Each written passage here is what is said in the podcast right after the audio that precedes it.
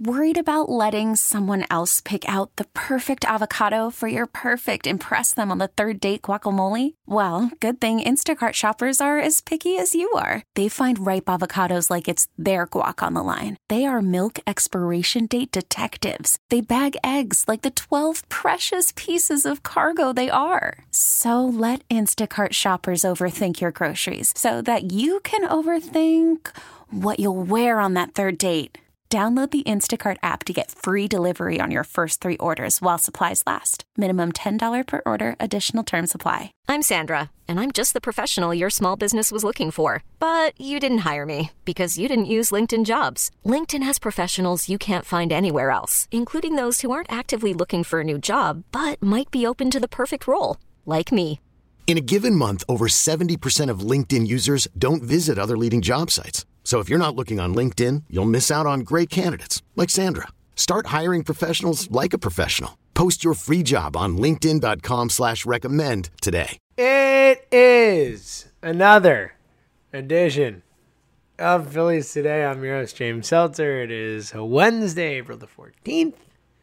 And we come off a, a clear bummer of a day of Phillies baseball. You wake up in the morning on a day when the Phillies are playing a doubleheader, even if it is just seven innings each game, and and there's an energy, there's an excitement to that day. Everyone's saying the same thing. Let's take two today. Let's take two. Let's play two, and then let's take two.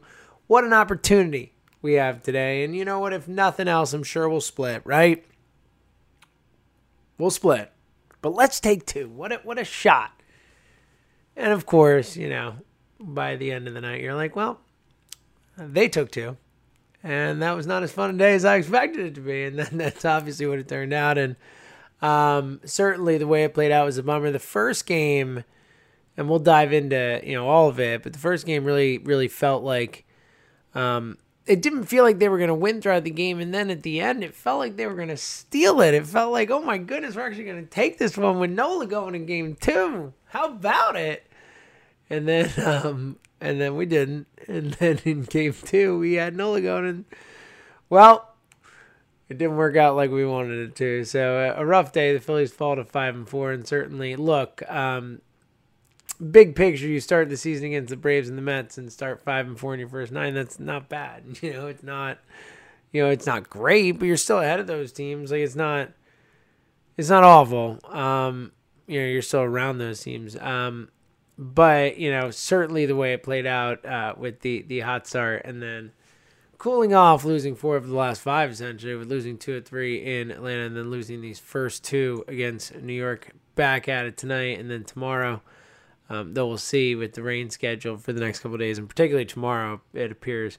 And look with Degrom pitching, uh, I never want to rain out because uh, we've talked about it. You know, you wake up the even I just talk about a doubleheader, but just a regular day, you wake up and you say, all right it's a day between April and September. I get to watch the Phillies play today. You know, cool. That's that's something that it feels like a given. Most of those days and any of the days that you don't, off days or unintended off days are always a bummer. But you know, if you missed Degrom on Thursday, yeah, worse things have happened, right? Um, but but and you know, look, the Phillies did beat Degrom in their first meeting this year. But uh, having said that, um, look, they, they put themselves in a spot where they certainly need tonight's game, and you know you really want them to win the next two and, and even out this series because um, losing two yesterday was a real bummer. It was a, it was a real letdown as um, you know again this team was building some momentum um, and they stumbled a bit with those first two in Atlanta, um, but really had a chance and, and you could argue could have and should have won game two um, the Alvarado bonehead play game, and then obviously winning game three with some momentum. You know, obviously there was the the controversial call that we've talked about, but um, outside of that, you know, it was it was still a momentum win. It was a you know not getting swept, taking a stand on Sunday Night Baseball, and winning a big baseball game, getting some key hits, getting some big pitches, um, and you felt good. You felt good heading into the Mets series. Obviously, the rain out two days ago throws off the rhythm a little bit, but doubleheader. Let's go. Um, and again, you know, not what we wanted. It didn't turn out the way we wanted to. But we'll talk about it nonetheless because that's what we do, and, and we'll look ahead to today and hope that uh, the Phillies can get back on track with a win with Zack Wheeler on the hill. Wheeler, of course, uh, so awesome. Uh, you know, obviously in the first start of the season, less awesome in his last start. Um, hopefully, can give us something in this game uh, today. But but back to yesterday. Let's dive into it. As uh, again, just a a brutal, brutal doubleheader loss. Uh, game one, like I said, it felt like they weren't going to win mostly because they got, they got such a slow start. Two nothing in the first inning is the Mets come out and uh, get to Chase Anderson quickly. Dominic Smith, a two run home run in the first inning. Dom Smith, by the way, I think a very underrated player. He's annoying because he's Met, and it feels like he's always got something to say. But he's a, he's a really good baseball player, and if he were a Philly, I think we'd love him. So I always, you know, look, uh, you know, I I sports hate with the best of them, but I also can uh, acknowledge that uh, that if they were on our team, I probably like them a lot more. And Dom Smith's certainly one of those guys. He's awesome. He's a really good hitter, and I don't think he gets the um, the attention that he probably deserves for for how good he is. Um, two run shot. Uh, they get one back in the second. Andrew Knapp a sacrifice fly scoring. Alec Bohm, the Bomer, all he does is score on sac flies. Of course, leading to a lot of bum touch home jokes, which you know I partook in and and uh, I feel good about it. I think uh, I think that was a worthwhile one, and you know I think also kind of just one of those funny baseball coincidences when you know the the last game ends on this you know, dramatic or not doesn't technically end, but but essentially game winning run on this this dramatic controversial call at the plate on a sac fly where Alec Bohm scores, and then the very first uh, time the Phillies score again in the next game is the Alec Bohm scoring on a sac fly. Um, is is funny. There's something there, you know. There's there's a. I'm I'm not a writer or anything, but I think there's something narrative um, there. So uh, Phillies score one there and then go dormant for a while as uh, uh, Taijuan Walker is good, man. Uh, he looked really good. Uh, ultimately, he only goes four and a third innings, but did have eight strikeouts in those four and a third innings. He was someone I wanted the Phillies to target in the offseason. They didn't ultimately go after him. Apparently, they were in on him at times, but ultimately um, spent money elsewhere on Chase Anderson and Matt Moore. And granted, Taijuan Walker went for more, um, but he's certainly better than, than, those two guys. I think we can all agree on that, right? Um, as Taijuan Walker was pretty nasty, uh, ultimately doesn't get deep into the game, only threw 80 pitches. Um, but Chase Anderson settled in after that first inning, goes four innings, two earned, three strikeouts, three walks, three hits. You know, not good, but after the first inning wasn't nearly as bad. Only 74 pitches, so they didn't let him go deep into the game um, after that. Um, Jojo Romero comes in the fifth, shuts it down. Nice to see Jojo. Uh, he gave up a walk, but then gets a, a really nice double play ball by Didi to make the play and get two there, and they ultimately – uh, get out of that inning clean for JoJo. That was cool to see Alvarado clean inning. Connor Brogdon, nastiness. Brogdon was nasty too. Uh, gave up a walk and a and a hit batter, and then just dominated his way out of the inning. Um, was really impressive. Uh, again, I still maintain wholeheartedly he is the best relief pitcher on this team. Uh, he's nasty. Connor Brogdon is nasty, and, and certainly doesn't seem like moments are at all too big for him. So um, I'm excited about Brogdon. That's a guy we should all be excited about. And I'm excited to see JoJo on the team. Again, like we talked about when Archie went on the IL after the weekend series in Atlanta when we talked on Monday. Um, I was bummed that Archie went on the IL because they need Archie. He's really good and he gives them a lot of options and can pitch in any inning and any spot. I'm obviously the most veteran guy in that pen. But uh, I was uh, on the flip side, I was happy to see JoJo on the roster. I thought he should have made it out of spring training. So, you know, again, while, while you don't want to see Archie go, I was happy to see JoJo up, and it was good to see JoJo pitch so well in this spot. And they needed it, you know, because the offense didn't get going too much. They were able to take a lead, though. They get a run in the six, a Jean Segura infield single, really like a dribbler uh, to third base, and Jeannie Hustle right? No one has ever said that Jean Segura doesn't hustle at first base. Uh, well, maybe. Uh, but Segura had a nice hustle there. Uh, beat it, you know, not handily, I don't want to say, but certainly was, was, you know, no question he beat it. And uh, scores. Uh, Hoskins is able to score from third there, makes it 2 2. And then in the eighth, uh, so we get to extras. Uh, again, I.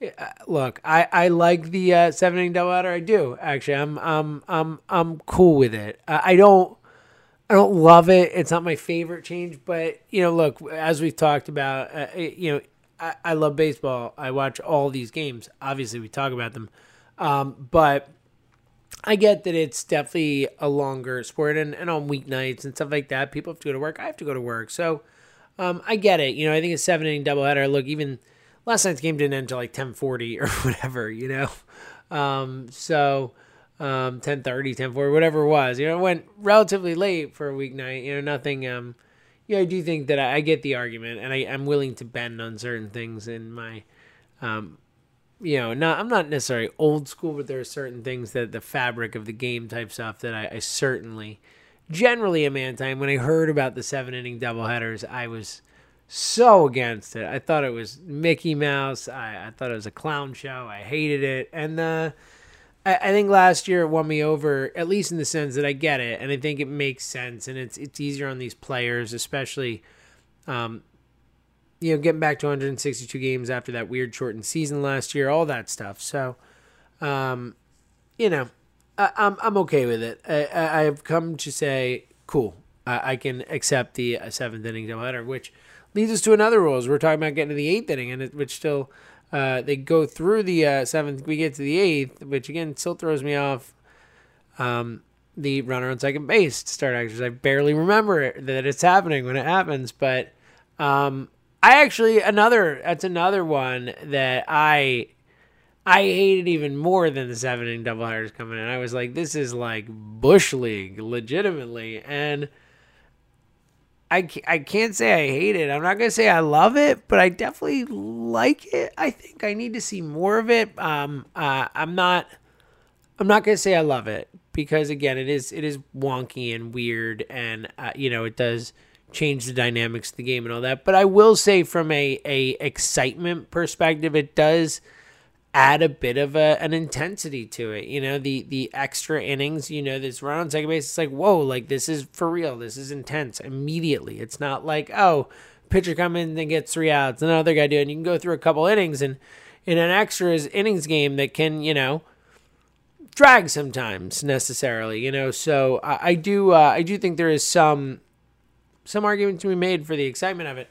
Uh, ultimately, it looked like it was going to work out for the Phillies, and then it didn't, as the Phillies uh, get to the eighth um, and uh, end up scoring a run. Uh, looks like the, the Mets are going to get out of the inning. Didi Gregorius uh, reached an infield single. Uh, so the Phillies scored two runs on infield singles in this game, uh, scoring McCutchen from third.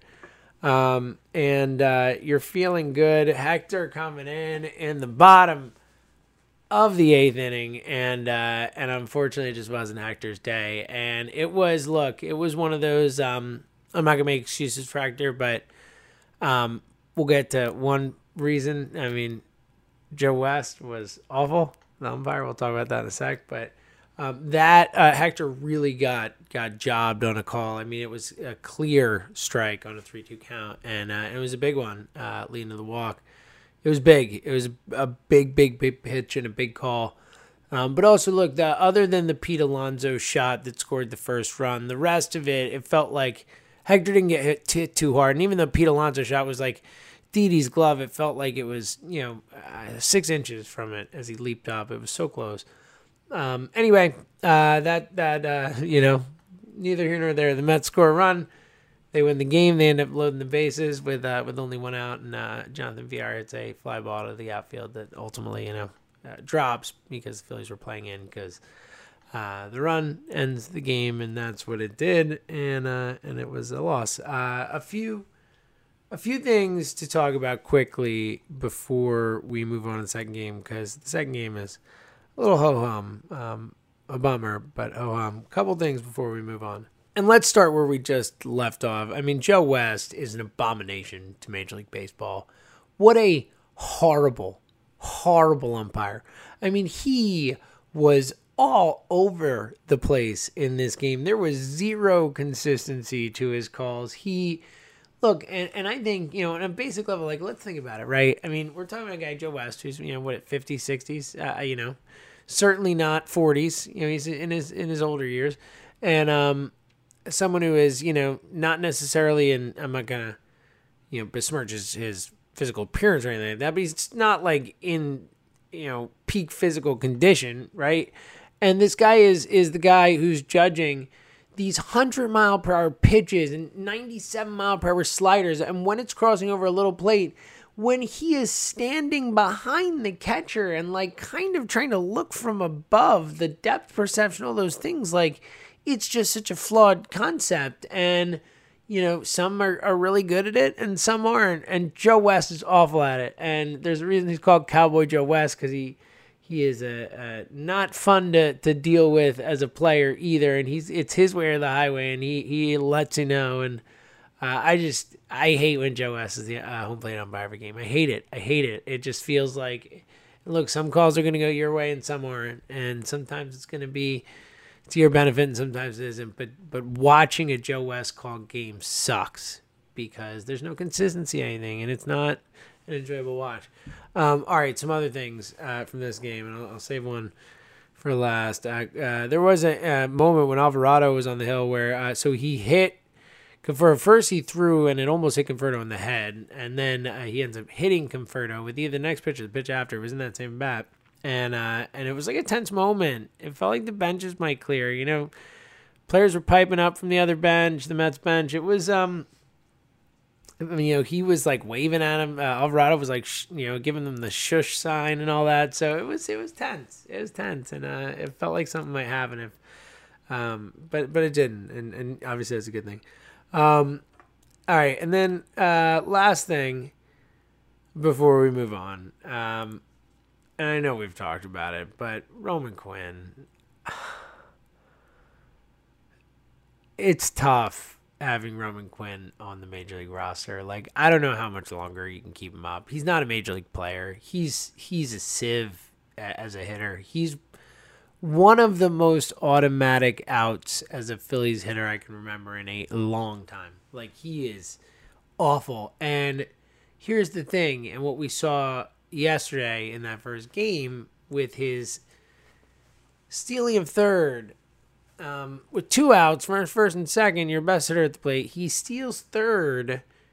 Um, first of all, like, why are you stealing third? Look, I know you can steal any base at any time, but you're like, you're gonna score from second. You're running on contact. Like, you're gonna score from second no matter what on any hit. Like, there's no reason to steal third. Maybe they told him to, but I really doubt it. I think that was a he. He saw an opportunity. Look, to to be fair, he beat the throw by a mile. Like the throw was a horrible throw and it was way high and, and it went way up there and uh, it looked like it was going to get past Guillorme third and he jumped up and grabbed it and I, think what happened is it looked like Roman Quinn um, in sliding to third like thought the ball went past him and was turning to come home and got caught off the base. It also kind of from other angles looked like he fell on him uh, Guillorme fell on him and um, pushed him off the back. I think it was that Quinn um, slid in, looked up, thought that the ball got past him and started to run home. Either way, he's called out, and the whole thing was a disaster. It was really a mess. Like, and it screwed up what could have been a beginning potentially, and, and they could have scored, you know, runs there. you know, was, uh, who knows? Even that run would have been massive. Maybe don't go to, uh, you know, you you don't lose the game legitimately. So. Um, it was a horrible sequence. And again, just the decision to run itself, that alone, like you're scoring no matter what, there's two outs. First and second, you're scoring no matter what. You're scoring on contact, you idiot. Like, what are you doing? You don't need to steal third. Like, it was just stupid. And then to end up getting tagged out there and end the end the play, I mean, was was that much worse. Just a uh, really disastrous sequence. I mean it from him. And um, and when he's a hole offensively and he is below average defensively, if he's not even going to give you the base pass stuff when he does get on, if he's going to make dumb moves like that, like then what the hell's the point of having him on the roster? He should be on the roster regardless of that, but like that is should be the nail in the coffin for him being on the roster. That's how I feel. Um, give Kingery a shot. Like, give Moniak a shot. Like, let's go. Moniak, you know, particularly. But if you want a righty, someone who can bat right handed, bring Kingery up. Like, he can't be worse. Can't be worse. He really can. I know he's a mess right now, but he can't be worse. Um, all right. Game two. And look, there's not a ton to to dive into in this one, as I said, but um, you know, look, that this one ultimately what it comes down to is is two things: is uh, the bats doing nothing against Marcus Stroman. Marcus Stroman for the second time this season just shutting down the Phillies bats. They combined six hits for the Phillies in this game. Obviously, no runs. No one had more than one hit. You go down the line. Matt Joyce one for three. Hoskins over for three. Harper oh over three. Realmuto one for three. Bohm one for three. Gregorius one for three. Segura one for three. Haseley over oh two. I mean, Brad Miller, pinch hit, went one for one. And it's just like,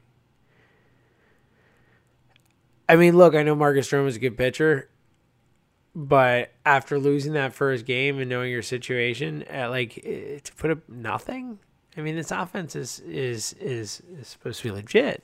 And look, whatever. It happened. Second game of doubleheader. I'm not going to kill the offense if the bats go cold. Marcus Stroman looked really good. It happens. But look, I will say, Aaron Nola, you know, and that's the thing is like it's hard to, to kill him because he wasn't horrible. I mean, Nola, five innings, three earned, seven strikeouts, one walk, seven hits, but it's not good enough. Like, that's not good enough from Aaron Nola in a game there where you lose that first game and you got Nola against Stroman. Like Nola has to match Stroman, or at least come closer. Five innings, one run, you lose. All right, you know what, Aaron?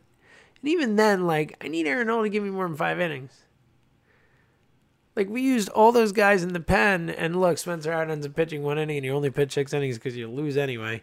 Um, you know, you lose, you know, to, to bat in the bottom of the seventh, um, and and Spencer Howard gives up a run in his inning.